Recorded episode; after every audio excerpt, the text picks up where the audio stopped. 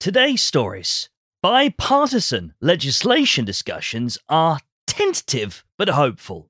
Cannabis M&A shifts toward the east.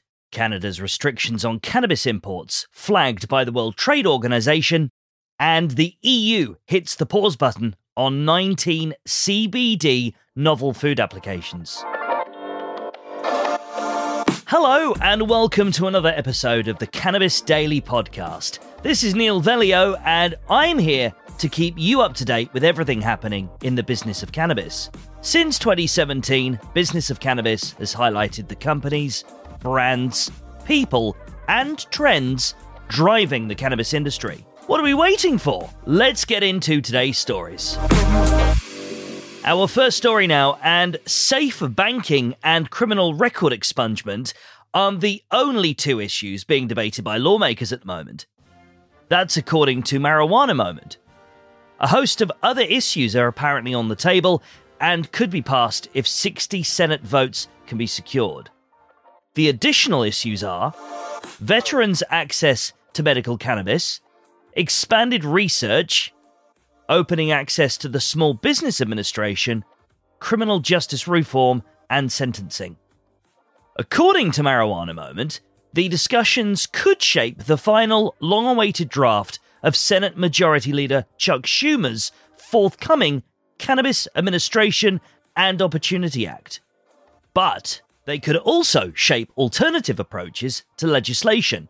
Quote, something that would effectively be a marijuana omnibus bill. End quote.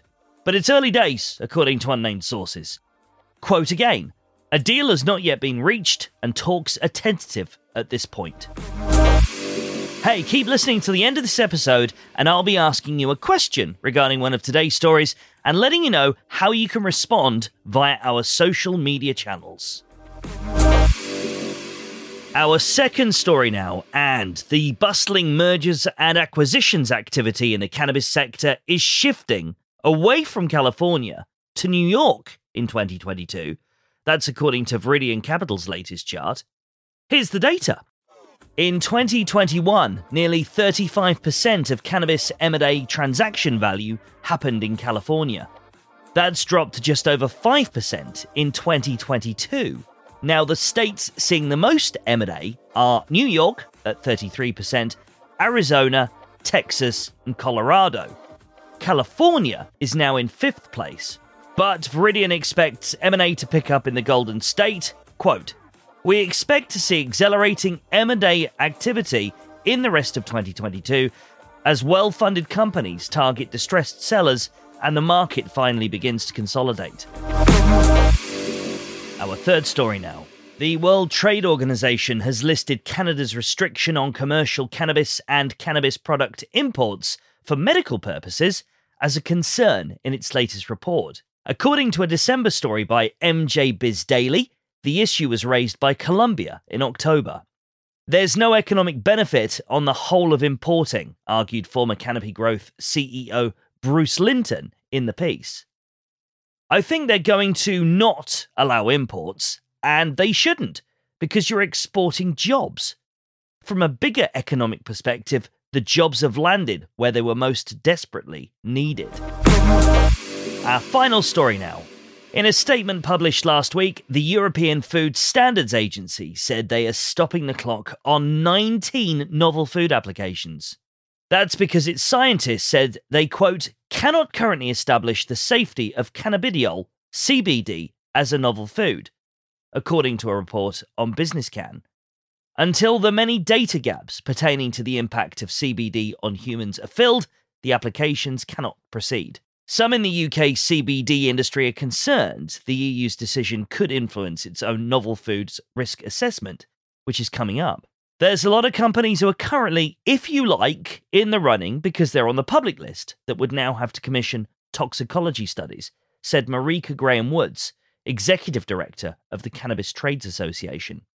And there probably is going to be a need for a consortia to be bolted together to test in humans because that sort of study is a lot of money.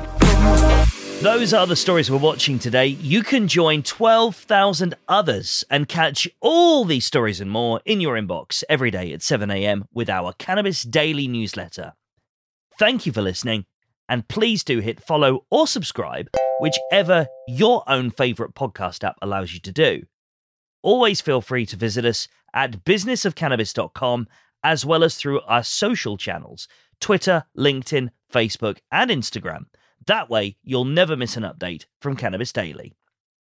And now let's rewind back to our final story about how the European Food Standards Agency said they're going to stop the clock on 19 novel food applications because their scientists can't establish the safety of CBD as a novel food. Your thoughts? I'm sure you have them.